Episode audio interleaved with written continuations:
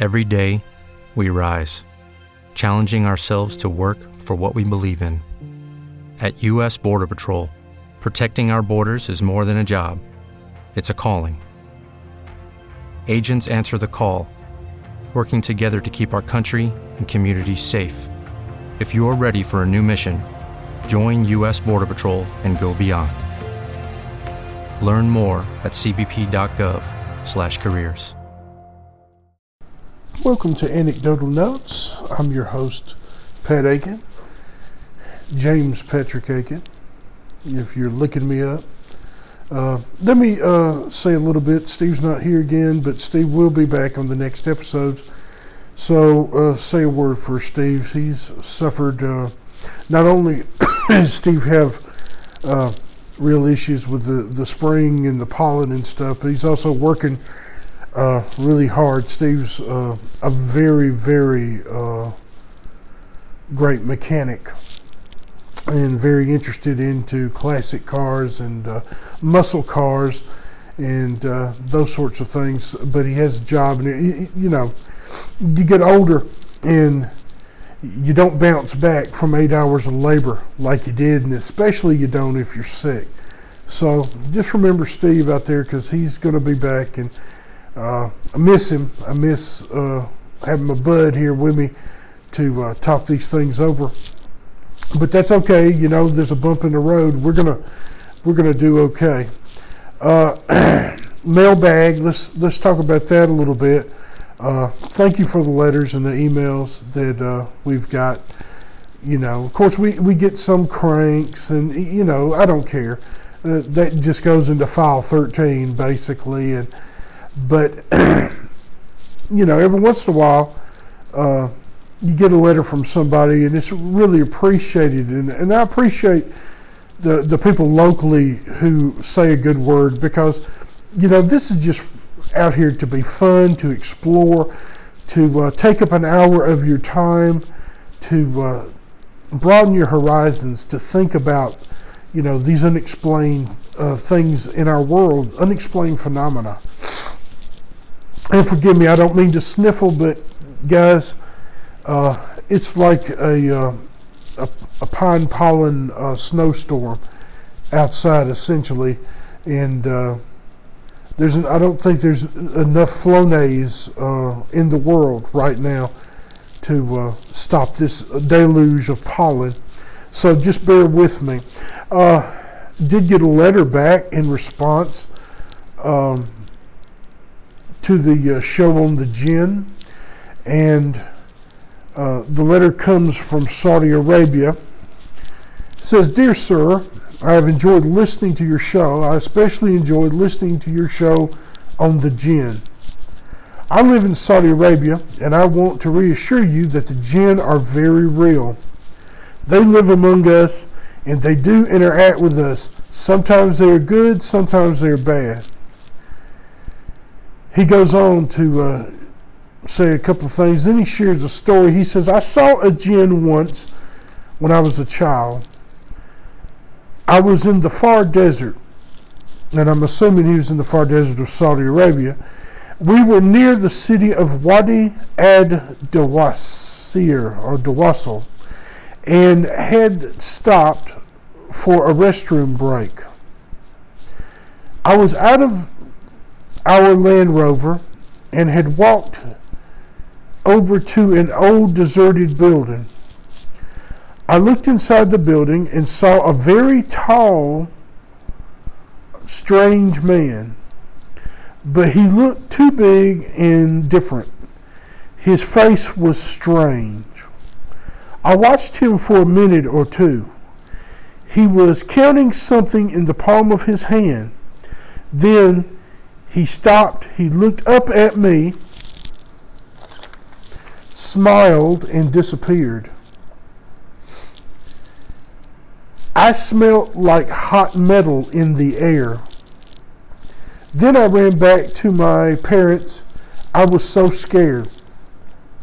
I told my father, and he wasn't surprised at all. He said I had seen a jinn and that jinn are seen in deserted places. This was my encounter. I was eight years old. I believe in the jinn. Ahmad Basri El Muhammad. So thank you, uh, Mr. Muhammad, for your letter. And obviously, we'll take into account your uh, encounter, uh, you know, with the jinn. Uh, personally, you know, uh, I've had a couple of things in my life. I kind of envy you in a way because you've seen with your own eyes something that, uh, you know, personally I would love to see. Maybe not. I don't know. I'm torn. I don't know about you, listener, but you know the the Bigfoot footprint cast I made. That's that's pretty uh, enough in, on some level because you know I'm I'm very much a a grounded, logical sort of person. I like uh, you know understanding the world, and then you throw these these monkey wrenches into the works, and you know it can be disquieting sometimes. Uh, wondering, you know, what's around the next corner. But then again, you know, I'm torn. It's like that. It's like, okay, well, but what adventure awaits me next as I go around this corner? Here's another letter. Uh, a gentleman writes in. It's rather lengthy, but um, he says that essentially. Um, that he thinks a baby Bigfoot is near his home in Texas. He says he's seen a large black and white uh, chimp-like creature that is following his uh, car around or chases his car. That's what this says. Got this as a letter, a handwritten letter. Chases his car when he goes to and from his uh, horse barn. So I don't know. This is somewhere out, in. uh, I didn't look it up. I'm remiss. I should have looked up the exact location, but this just came in and I, I picked it up. Sir, I don't know. Uh, you know, uh, there are lots of East Texas Bigfoot organizations, and uh, I'm uh, we're in Georgia. You know, I would strongly just suggest that you uh, go on the internet and look up Texas Bigfoot research, and maybe have those folks come down and take a look uh, on scene at what you're dealing with. Uh, are there? Yes, I've. Uh, there are uh, accounts of uh, chimp-like Bigfoot creatures smaller, not quite the the huge Patterson Gimlin style creature, but somewhat smaller and thinner, uh, more chimp-like. Uh, but also, on the other hand, these things are also apparently the smaller they are, the more aggressive they are. So you know, I don't know. That's my suggestion to you, sir. You know, you say you listen. Uh, I appreciate you participating and writing in, but you know, there's no way we're going to be able to meet or fulfill your obligation. Uh, you're three states away from us. Talk to the folks uh, out in Texas. There's some good uh, folks, some good investigators out there that, uh, and I'm not going to call any particular group's name because I've got acquaintances through all of these groups, and I just, you know, I don't think you'd be, you know, wrong. But uh, anyway, just go ahead and uh, give them a call. And I'm going to keep your stuff confidential because you said that you wanted to keep your name in, in, in confidential. So you take it upon yourself, and I won't I won't say anything to anybody if they uh, contact me. This is up to you, sir. I would suggest you not get out of the car. I'll just say that. I believe I would, uh, if this thing is aggressive enough that it's chasing after your car, uh, you know, I don't know. I've never heard of a Bigfoot chasing a car like a, you know, a German Shepherd or something. So, uh, what's it after? I mean, I know I've seen, I've heard of them throwing rocks at cars. I've heard of them beating and hitting cars you know, is it just the car that's causing this behavior, or is it trying to get to you? I don't know. So, like I said, you just need to uh, contact some folks in your vicinity. There are plenty of folks out there that are willing to come out and uh, help you. I would uh, also ask, uh, well, not ask, let me share that perhaps you should take extra care of your horses uh, during this time if one of these things has uh, decided to to inhabit or haunt the area of your horse barn. Uh, Bigfoot's uh, big feet, whatever you want to call them, they have a bad track record of interactions with large animals, uh, up to and including eating them but also uh, some accounts from different horse farms, different places of these things sexually molesting your mares. So, you know, uh, if I were you, I might uh, definitely take some extra precautions when I'm at the horse barn, and you might want to stable and uh, secure your horses as well. I'm not certain I would leave them out to pasture to overnight or anything until this issue is resolved. All right, let's turn to this. You know, lots. Uh, the wonderful thing about a show like this is that you start getting interaction from people. People start listening. People start getting interested, and they start sharing their stories. And uh, you know, a very interesting phenomena. Now, I have never myself personally encountered the phenomena, but. Uh, I envy those that have, simply because I think it would be a wonderful experience on a certain level to see um, some of the reported aerial creatures that uh, are reported by people. And when I say aerial, I mean like uh, winged humanoids, pterodactyls, thunderbirds, uh, you know, I've seen some really big turkey buzzards in my life. I've seen some buzzards that, uh, from a distance, appear to be two, two and a half feet tall from the ground, and in the sky, they're they can be very impressive. You know, if they wing over you or whatever, if you startle them. Uh, but never have I seen uh, a pterodactyl or a winged humanoid like uh, a la the Mothman up in West Virginia, something that um, seemingly is a, a human type body with wings attached to it. Sometimes they're described with heads, no heads.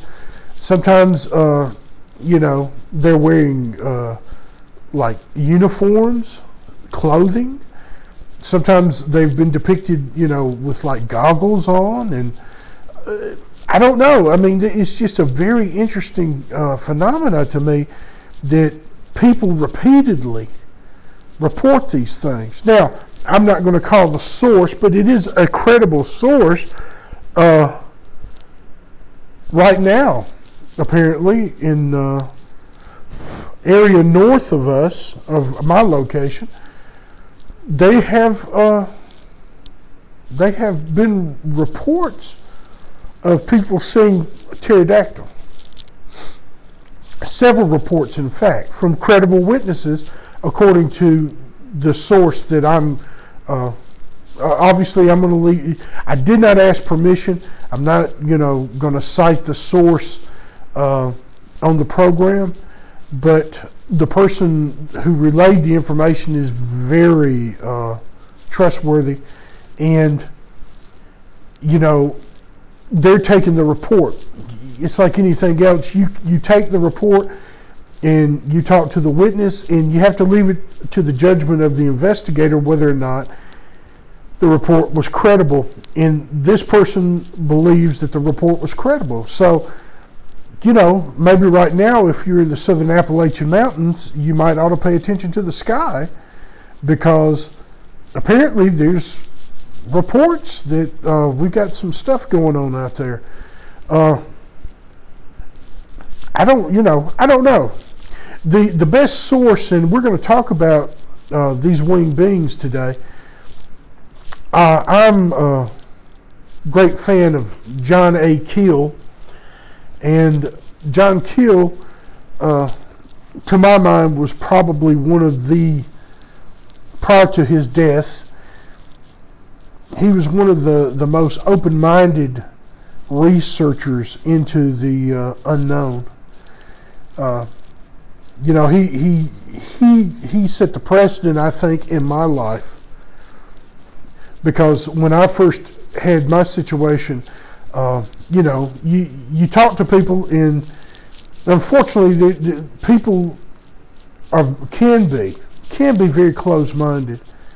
And sometimes they're so close minded they can't see that their own theory is as ludicrous, you know, as what, you know, the theory that they're batting down or saying is ridiculous to them. You know, and it's really hard to try to convey information or, or to share information when the person is, you know, telling you repeatedly, no, no, no, that's, that's not possible. That's not possible. That's not possible. Well, you know, what is impossible? I don't. I just don't see the world that way. I don't think we have enough grasp. I think man deludes himself into thinking that our command of science is such now that we can just out and out preclude uh, something as, as not being a tangible possibility. I think that's wrong. I think the truth is that, you know, we do have some command of the, the basic understanding of what the world is and what the world's about. But I also think that there's an edge, a fringe out there that we have no idea what lies beyond the next mountain range.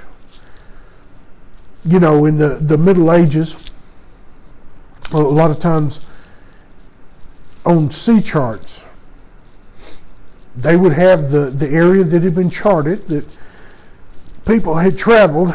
Then they'd have the open sea, and in some of the charts on the far side, it would say something like, There be monsters here. Well, you know, there may be monsters here. We don't know. We don't know the edge of what reality is, and I'm not going to preclude that. Uh, with things taking place in our world as rapidly as they are. Uh, you know, we've created a very interesting situation on our planet in the last 25 years. And what do I mean by this? Well, what I mean is this with the advent of the home computer, and then with the cell phone, and then compound it with the smartphone, we're absolutely inundating our planet with electromagnetic spectrum. There may be a few places uh, in the world where you can't get some kind of cell phone signal, but I don't think ever in the history of our species have we absolutely deluged the planet with electromagnetic waves like we are now. I think that um, Earlier in the century, we had radio, we had television, but those were more localized um, in scope. And most intercontinental radio prior to that was through the usage of shortwave and long band radio waves, using the ionosphere to bounce the wave off to reach over the horizon.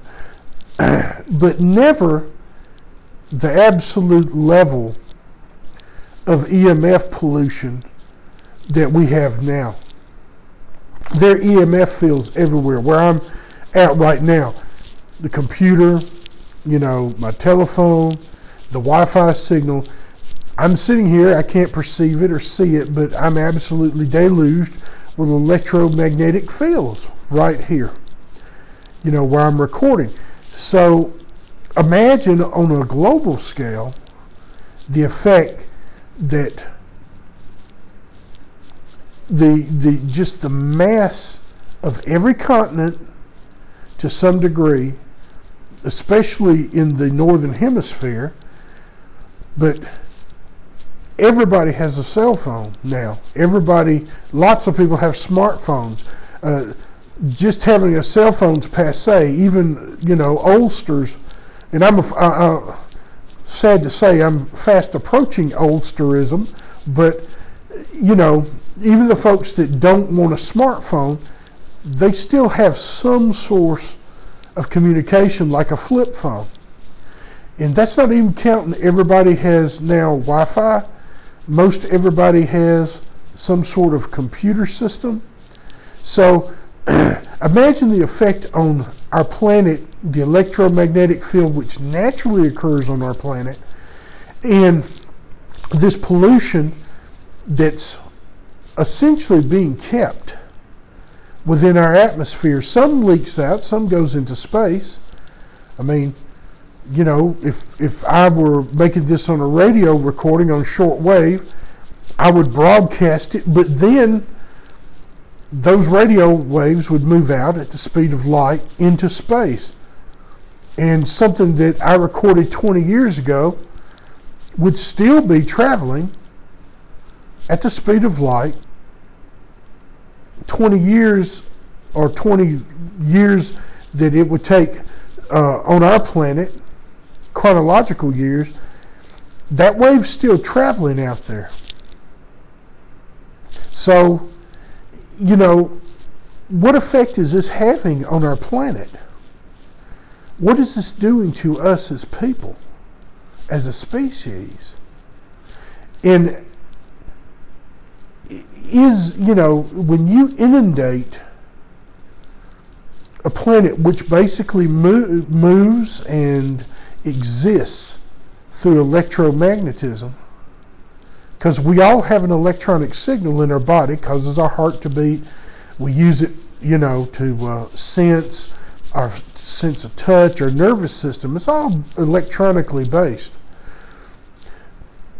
What effect is this going to have on the very fabric of our reality? Yes, I'm. I, I, hey, I'm spitballing out here today. Uh, I'm just throwing these ideas out here today. What is this doing to us? And you know, I don't know if you've noticed, but these incidents are increasing not algebraically, but geometrically. As we get more and more technology and we become more and more dependent upon cell phones and computers and we pollute the atmosphere in our planet with these signals, it seems like there are a lot more incidents of paranormal phenomena taking place. Now I have a theory but it's not necessarily directly related to this. And I think I'm going to wait. I'm going to do a show. We're going to do a show about it when I get Steve back. But there's an interrelatedness between the increase in spiritual and paranormal activity and our march towards um, technology. And you know, sometimes I wonder uh, that we are essentially building ourselves a cage on this planet with our ability to communicate and surveil and to uh, record everything. It's it's interesting. It's it's a dilemma, really. You know, I read the other day uh, China had invested $600 million in more surveillance in their country. And essentially, the, their country is probably at this point right now the most surveilled through electronic devices country on the planet. Uh, you know, if you use the internet in China, you are being watched. They also have millions now of cameras on their streets over there. They're going to increase this. Okay? They're going to double the capacity, if I understand correctly. And they're talking about scoring citizens according to their behavior, which means that, you know, if your score is low, then you don't get fast internet, you may not be able to travel abroad. you may not be able to access uh, privileges within the country because the government deems that you're not as um, good a citizen as you could be. So this is just something, it's a thought for you to think about because, you know, I don't know about you, but I, I was born and raised in the United States and I believe in the Constitution and the Bill of Rights, and I think everybody has uh, inalienable rights bequested and given to them uh, by God. So, you know, what does this mean? we're doing this, we're creating this atmosphere on our own planet. And how does this atmosphere interrelate with the increase that we're seeing among paranormal activity? Now, one story springs to mind, and I'm not, I don't have the the reference f- for it. I read it on the internet. Can't uh, attest to the validity of it, but it was an interesting story. It was a lady alone hiking, and she stopped to rest. She was in an area, uh, according to uh, the story, had a lot of granite, a lot of flint, quartz, and anyone who's ever dealt with uh, shortwave radio or ham radio like I have, they can tell you that you can tune crystals to specific frequencies. Crystals can store energy. Crystals can release energy. Uh, but she was in the area with a, a high um, concentration of quartz. She stops, she takes a rest, and then she observes coming down the trail towards her what appeared to be a very large cat. And when I say large, I mean like African lion or larger sized cat. She froze, she, you know, then she she she didn't know what to really do because obviously a person unarmed uh, is not going to be able to deal with an African lion or anything like that, really, honestly. But as the creature, the cat, approached her, she began to make out more specific detail, and she swore in her uh, account that it was a Pleistocene creature, that it was in fact a saber-toothed tiger.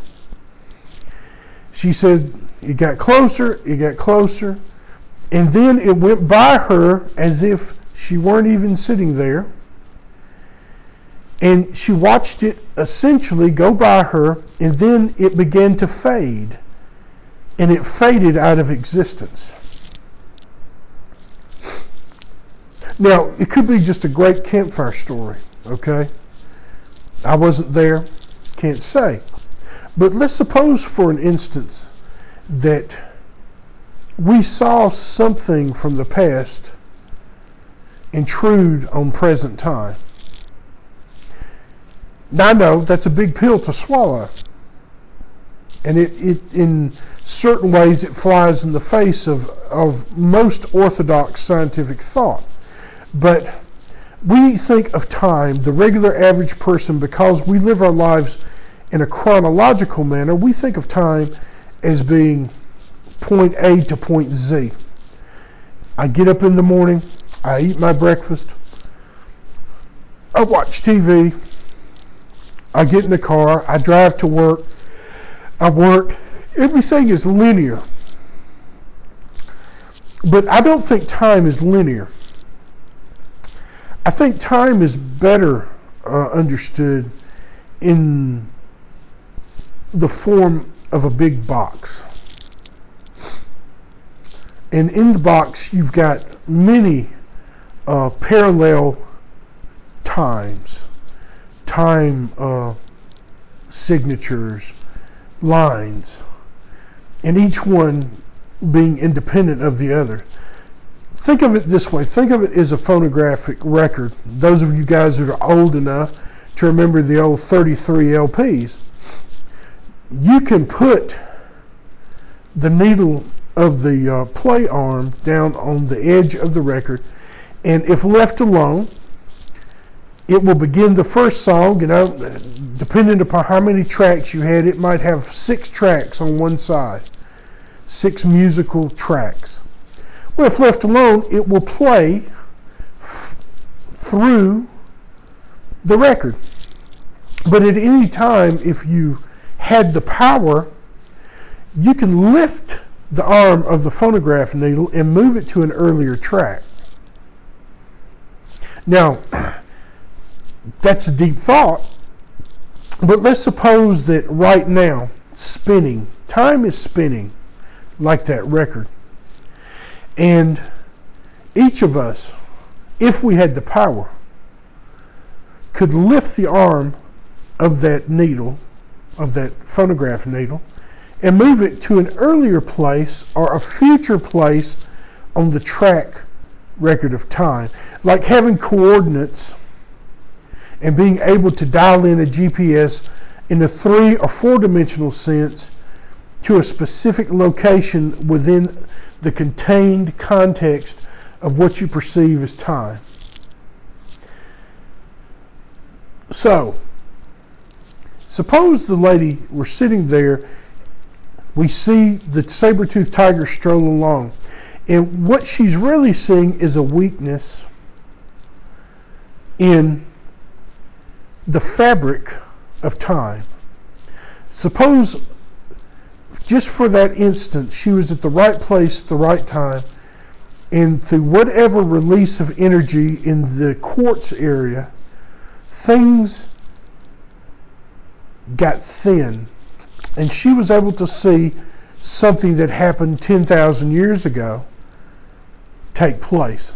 She saw a saber-toothed tiger out hunting in an area where they naturally hunted because the area she reported would have had Pleistocene type animals and predators. So we've got, you know, a tiger walking along, he's hunting for some prey item out there, and she just happened to be at the right place at the right time and saw this take place. All right, so what does this have to do with the price of beans? Well, what it has to do with the price of beans is this. If you watch and if you pay attention to the broad picture, if you believe in the field theory, Gestalt, Gestalt, Gestalt, however you want to pronounce it, that there is an interconnectedness between everything. Jung talked about this to a lesser degree of being different levels of our consciousness, a dark side, a light side, but in a real space-time fabric sense, we're all interrelated. We're all living in an ongoing electromagnetic field. And why would we assume that just because we don't perceive and understand uh, how the process happens, that the earth itself doesn't have a memory? You know, we see things and we remember things. We do this by engramming the experiences into the storage areas of our brain through the means of electromagnetism. So, why in the world would we preclude the possibility that, you know, the earth itself may have the ability to remember? Now, of course, I'm speaking not in scientific terms. I'm speaking in very broad terms. And obviously, there would have to be some empirical basis in science as to why a lady would see a saber-toothed tiger walk along a forest path in relatively modern day America. But it's something to think about. and I also have noticed a correlation between the geologic deposits in places where these sorts of events happen. Places where they see, like winged pterodactyls. I have no cogent explanation for the winged beings. Okay? But I can say uh, I'm fairly convinced that there's an interreaction between the geology of the areas where these winged prehistoric creatures and other creatures appear and disappear. Because if she were going to tell a story, it'd be a much better story if it were some uh, modern animal, something that would have gone extinct in the last century or, or something it had been much more believable than her reaching into the grab bag and pulling out a creature which ceased to exist 10,000 years ago. Maybe a little later, maybe 8,000, dependent upon, you know, what you believe. So let's turn, um, I wanted to reference uh, a story that uh,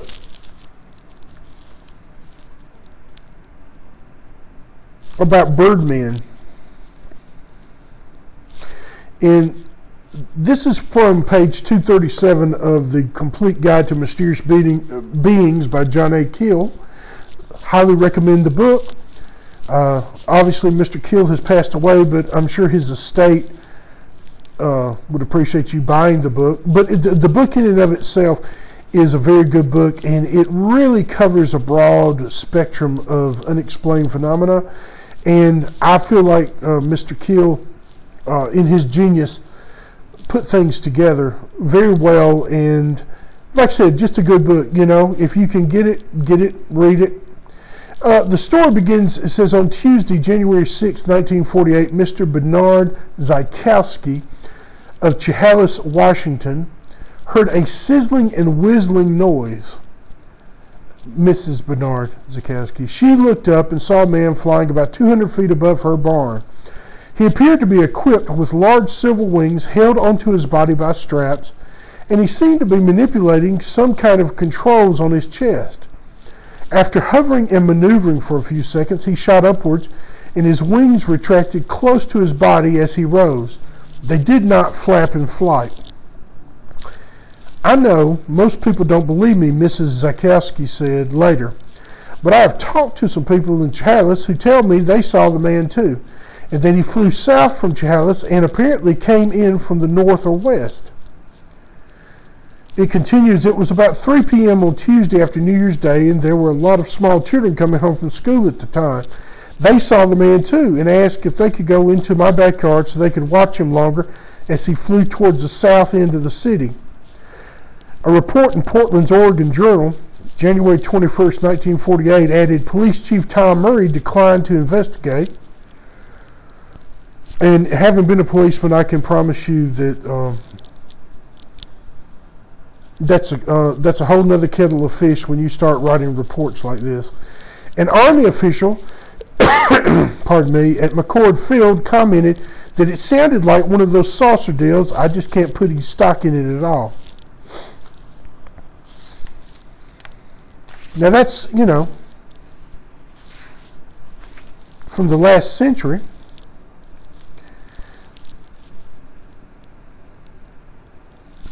I don't know. Like I said, I have to think and consider. And you know what? I reserve the right on this podcast to ponder and to say I don't have an explanation for winged humanoids. But I do honestly believe that people are seeing something. Uh, the Mothman up in Virginia, West Virginia, is well documented. And in that case, you, you've got dozens and dozens of witnesses who encountered this creature. And some of them said they thought it was an army experiment. Some thought it was a spiritual being. But either way, the the bridge, the Silver Bridge, collapsed, cost all those lives, and Keel himself received some harassment uh, for investigating the phenomena during the time frame. Uh, and you know, we, we could get into a lot of UFO stuff with this too, uh, but we, we're just not going to have time to do that today. But I think honestly, if we we suppose that we have all the explanations, we're essentially shooting ourselves in the foot, and we need to uh, think in broader terms when we're investigating these things.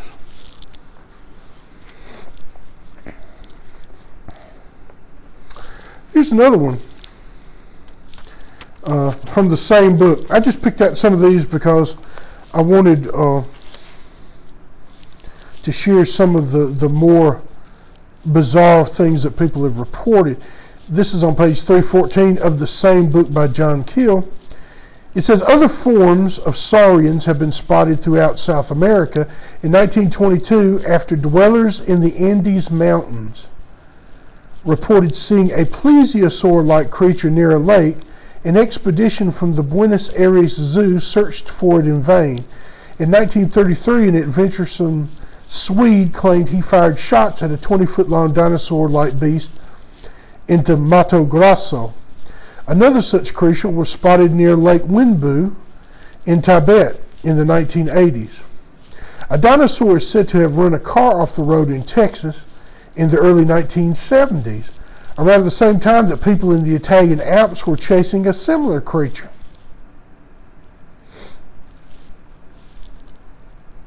I mean, are there really dinosaurs out there?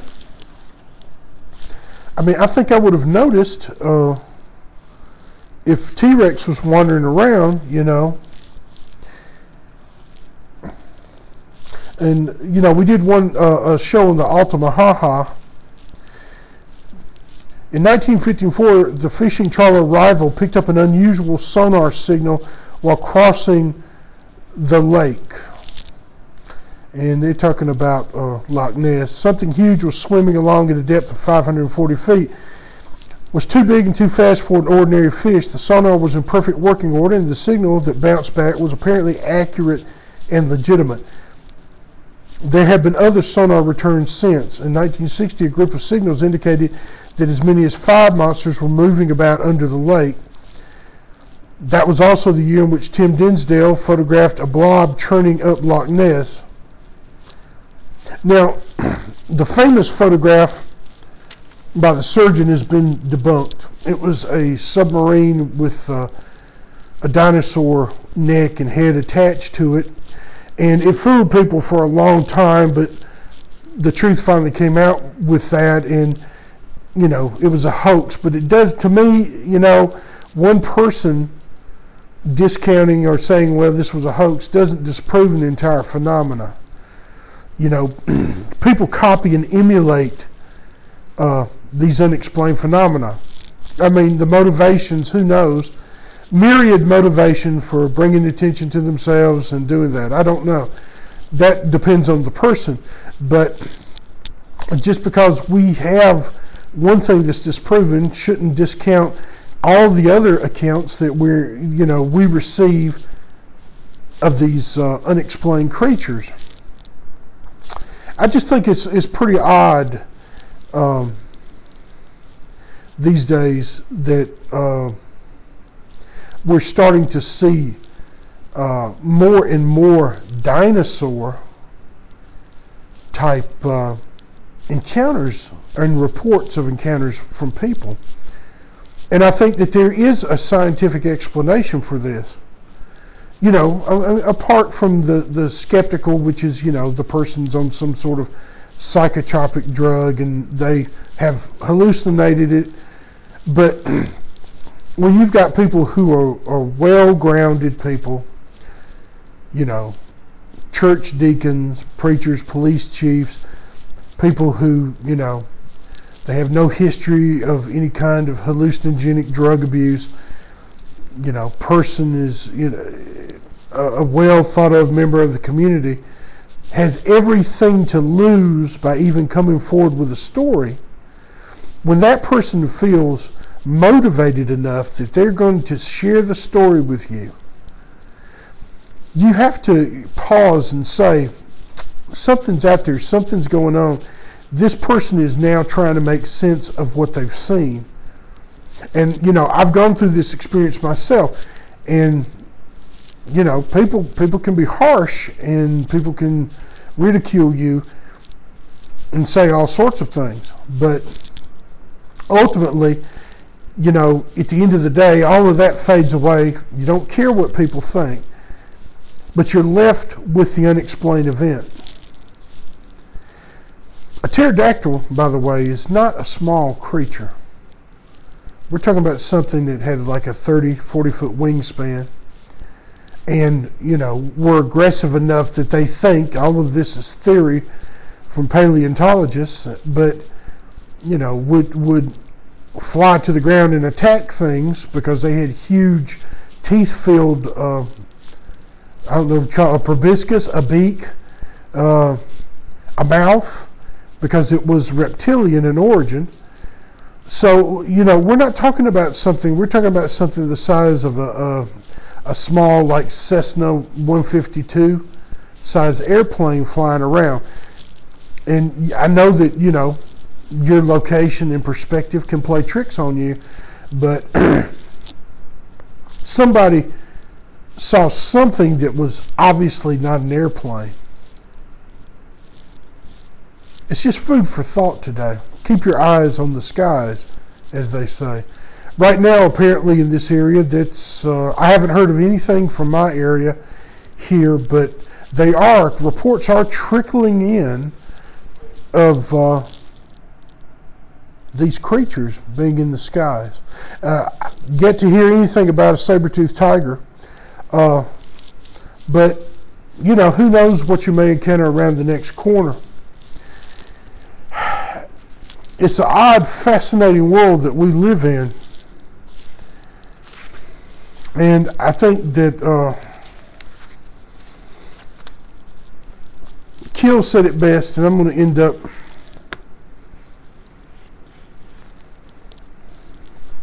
with this passage from 326, 327, 328, and leave you with this today. And this is from John A. Keel. Particle physics and modern astronomy are bringing us closer to the once faraway truth. And they are. You know, we, we're making uh, headway into uh, areas which were once beyond our comprehension. There may be nothing out there at all except deep blackness as we plunge towards some unknown destination surrounded by the glimmerings of an ancient and lost universe. We are corporeal cells and find it hard to visualize energy forms, invisible to our limited perceptions, capable of toying with our electrical brain circuits and instilling upon us those phantasms. Occasionally we glimpse the lights and shadows of their world we accept old red eyes with the same feared misinterpretations that we apply to ghosts, goblins, and aliens from spaceships that dissolve in front of us. There is nothing in space but blackness and nothing but carefully scrambled signals in our discombobulated minds. To keep us going in what is basically a sad, hopeless situation, we need belief. We need to believe that man is more important than the cockroach and that we will fulfill some terribly important destiny. The frivolous entities that dance all around us have been supplying us with such beliefs for thousands of years while setting absurd rules for the games they play. But remember, they must also share our fate. If the world ends, they will end too. If we set off our atomic bombs, the creatures composed of energy will be fissioned and fusioned first. This could be why blinding balls of light have constantly appeared over nuclear facilities and military installations. They don't trust us even though a segment of our population worships them. There are entities on this planet and around it that are far beyond all efforts to translate them into understandable cellular creatures. They are not real in the sense that we are animals motivated by sex and emotions. They are part of the energies that were scattered into space billions of years ago. Their intelligence is so vast and so ruthlessly inhuman, there is no way for us to comprehend it or communicate with it as we talk to dolphins. In the beginning of this book, we said that someone within 200 miles of your home, no matter where you live on this earth, has had a direct, often terrifying personal confrontation with a shape shifting unbelievable. Our world has always been occupied by these things. We are just passing through. Belief or disbelief will come to you from another direction. Next week, next month, or next year, you may be driving along a deserted country road late at night, and you round a bend, you will suddenly see. And with that note, thank you for listening to Anecdotal Notes. And keep your eyes open out there, folks. It's a really strange world out there. A lot of stuff goes on. And, you know, feel free to contact us, talk to us, write us a letter. We appreciate you guys that uh, have written letters and sent emails. Thank you to our listeners in general. If you just enjoy the show, you know, thank you because it's great to share this information and to discuss these things with you and to work together towards perhaps an insolvable mystery, but it's still wonderful uh, to share the time with you each week and to delve into these things because we don't know what's out there. And Lord knows I don't. I have an idea, but who knows? Anyway, thank you very much for listening. And uh, I hope you'll tune in next week for our next show. And let's hope we get Steve back on his feet and return to us on anecdotal notes. Thank you again. I hope you have a wonderful week. With the Lucky Land slots, you can get lucky just about anywhere. This is your captain speaking. Uh, we've got clear runway and the weather's fine, but we're just going to circle up here a while and uh, get lucky. No, no, nothing like that. It's just these cash prizes add up quick. So I suggest you sit back, keep your tray table upright, and start getting lucky. Play for free at LuckyLandSlots.com. Are you feeling lucky? No purchase necessary. Void where prohibited by law. 18 plus terms and conditions apply. See website for details. Lucky Land Casino asking people what's the weirdest place you've gotten lucky? Lucky? In line at the deli, I guess? Aha, in my dentist's office. More than once, actually. Do I have to say? Yes, you do. In the car before my kids' PTA meeting. Really? Yes. Excuse me, what's the weirdest place you've gotten lucky? I never win and tell. Well, there you have it. You can get lucky anywhere playing at LuckyLandSlots.com. Play for free right now. Are you feeling lucky? No purchase necessary. Void where prohibited by law. 18 plus. Terms and conditions apply. See website for details.